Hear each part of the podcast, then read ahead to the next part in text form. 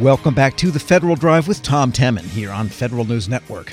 Between COVID related mandates and burgeoning cybersecurity requirements and False Claims Act threats, is it still worth the trouble for companies to try and obtain federal business?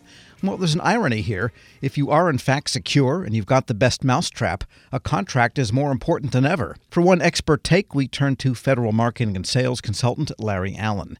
And Larry, you have written that you need a contract, but why would you want a contract given how hard it is to do business seemingly with the government these days? So, what gives here? Tom, it's a little bit of a dichotomy in the marketplace in my experience, you absolutely do need to have a contract in order to be able to sell. You need to be able to answer that how question with a government agency. So, whether it's a prime contract that your company holds or the ability to sell through somebody else's contract, either as a subcontractor or a commercial item supplier, you need to be able to have that contract access because otherwise you're going to be at a real competitive disadvantage when going to market. I've seen that over and over again where companies think they have the absolute best mousetrap. But if your mousetrap is a little bit more difficult to get to than some other pretty good mousetraps, busy contracting officers, busy federal agencies might just go for the pretty good because it's easier to get to rather than your solution. On the other hand, holding a contract, and really, to be honest, even being a subcontractor, now poses more burden for contractors than any time in the last 10 years. New rules keep coming down all the time, and they're not all even out yet. So we know that there are things about supply chain security management, uh, on cybersecurity um, model maturity certification. Uh, there's uh, you know, requirements for now vaccine mandates. Uh, it all adds up, Tom. It all adds up to uh, significant cost for contractors, uh, not just to comply, but to even find out about what some of these requirements are, and then put the practices and policies in place to make sure that they follow through. And for smaller or medium sized businesses, that can be a prohibitive cost. So that's why I'm writing about it. It's time to evaluate this whole idea of a contract uh, I know I've got clients that are thinking, gee, do I really need this headache? And ultimately, the answer is yes, if you want to be part of the federal market.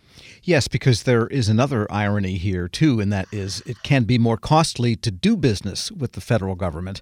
And yet, for many companies, especially those in the product area, the government expects the best possible lowest price that you offer anybody else on the presumption that the government is always your biggest customer. And so you may have lesser margins if you're not careful in dealing with the government. This is a discussion I've absolutely had with some of my businesses lately, Tom, particularly smaller firms that tend to be more product based. And what I'm telling them is look, when you're looking at this deal, yes, the top line number seems like it's really intriguing, uh, but you have to ask yourself, what what's the margin?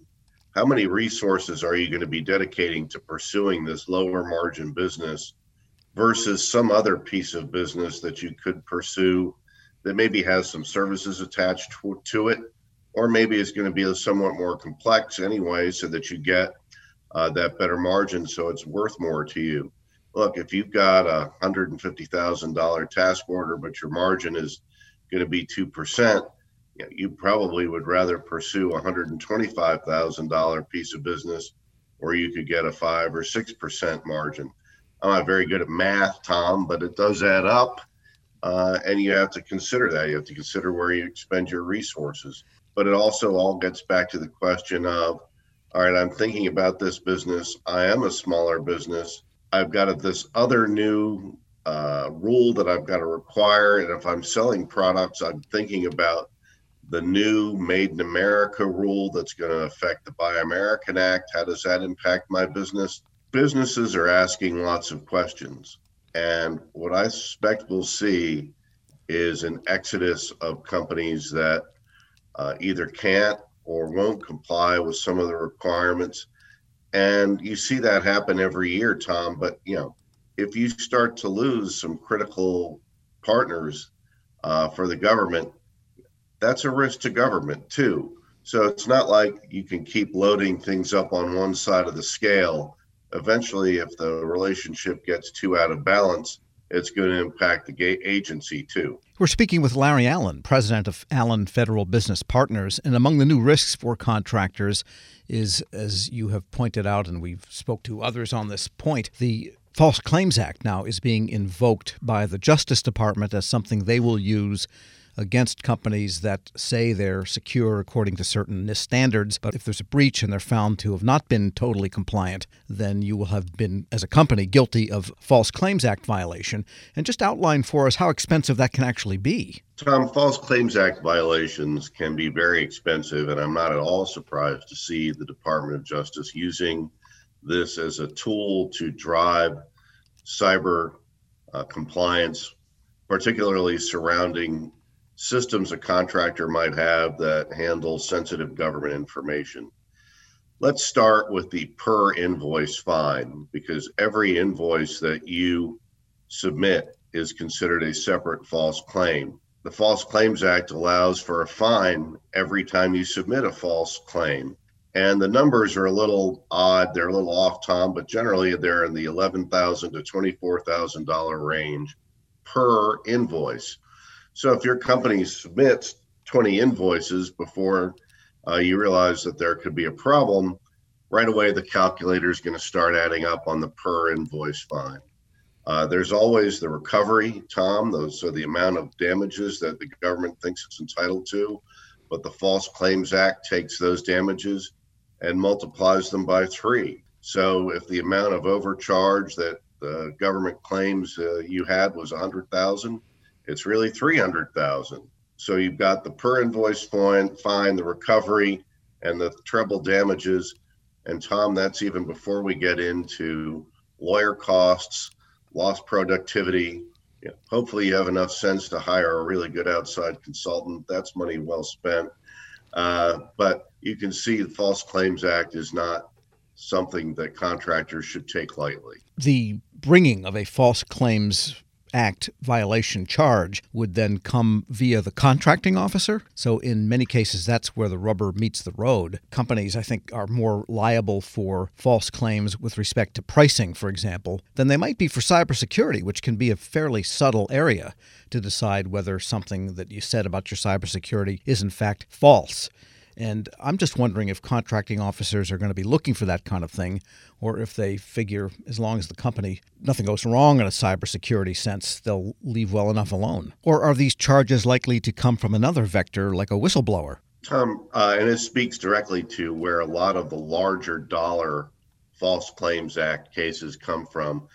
And while it's true that an audit or a contracting officer on the government side could flag a potential problem, that leads to a False Claims Act matter.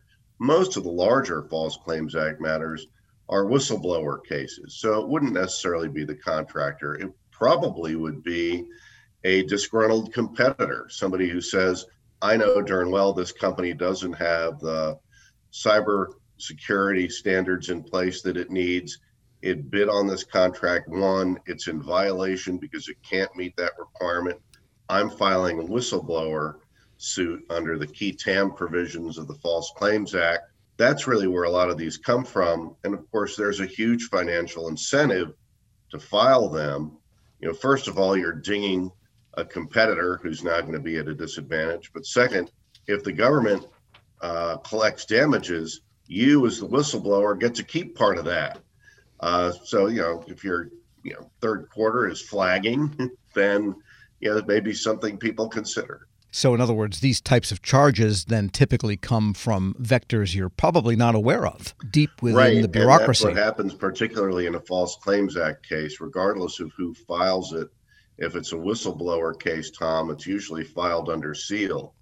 And you, the company, might even not know that you've got a problem. The first hint of a problem would be an audit letter that comes out of the blue, not during any regular renewal cycle that's when it's time to really sit up and take notice, call your lawyer, make sure that you're doing the internal reviews you need to do to find out what somebody thinks they found. All right, so federal market still a worthwhile thing to pursue, but you got to be really careful. That's exactly right. The best prepared contractor is the one that's going to be most successful, Tom. Larry Allen is president of Allen Federal Business Partners. Thanks so much. Tom, thank you, and I wish your listeners happy selling. We'll post this interview at federalnewsnetwork.com slash Federal Drive. Hear the Federal Drive on demand. Subscribe at Apple Podcasts or wherever you get your shows. This episode is brought to you by Zelle. Whenever you're sending money through an app or online, it's important to do it safely. Here are a few helpful tips.